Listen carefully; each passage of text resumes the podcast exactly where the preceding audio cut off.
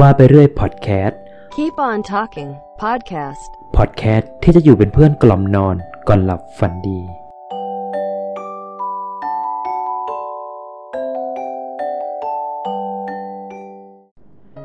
ในค่ำคืนนี้เรามาฟังนิทานเรื่องกบหูหนวกกันนะครับซึ่งนิทานเรื่องนี้เนี่ยโอ๊ตเคยได้ฟังมาตั้งแต่สมัยเด็กๆซึ่งจำจนติดใจ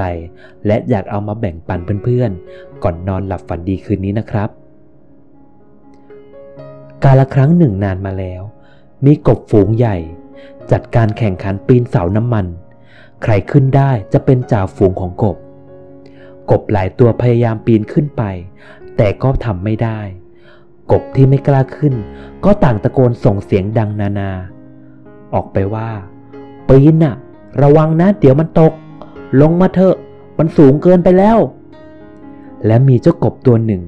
มันเริ่มกระโดดขึ้นสู่ยอดเสามันปีนไปเรื่อยๆสูงขึ้นเรื่อยๆในขณะนั้นฝนก็ตกเสาก็เป็นเสาน้ำมันที่ลื่น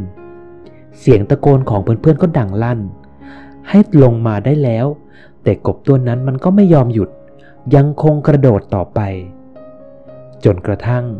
เจ้ากบตัวนั้นมันปีนถึงยอดเสามันยืดตัวของมันขึ้นอย่างสง่างามบนยอดเสาเสานั้นและกบตัวนี้ก็ได้รับยกย่องว่าเป็นจ่าฝูง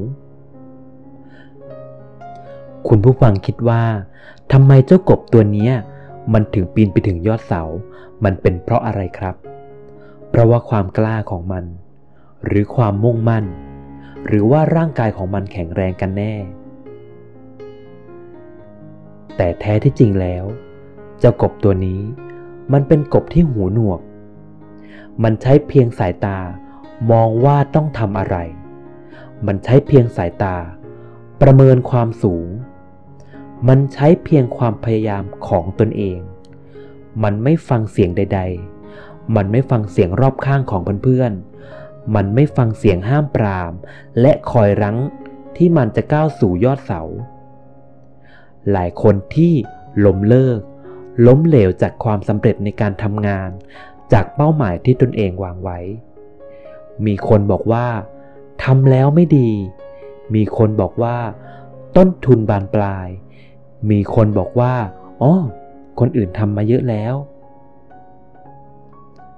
นิทานเรื่องนี้กำลังจะบ่งบอกและสอนพวกเราว่าถ้าเรามีเป้าหมายและความตั้งใจใดแล้วให้เราโฟกัสที่เป้าหมายโดยที่ไม่ฟังเสียงรอบข้างไม่ฟังคำบ่นไม่ฟังการห้ามถ้าเรารู้แล้วว่าเป้าหมายที่เราทำนั้นมันดีและไม่เดือดร้อนใครจงทำเหมือนที่กบหูหนวกตัวนี้แล้วเราจะทะยานสู่เป้าหมายและความสำเร็จบางครั้งการทำตัวเป็นกบหูหนวกและใช้สายตาหรือเรียกว่าวิสัยทัศน์ก็จะเป็นผลดีต่อการดำเนินชีวิตและทะยานสู่ความสำเร็จได้ดียิ่งขึ้นในค่ำคืนนี้ขอส่งเพื่อนๆเข้านอนโดยนิทานเรื่องกบหูหนวกหลับฝันดีราตรีสวัสดิ์ครับ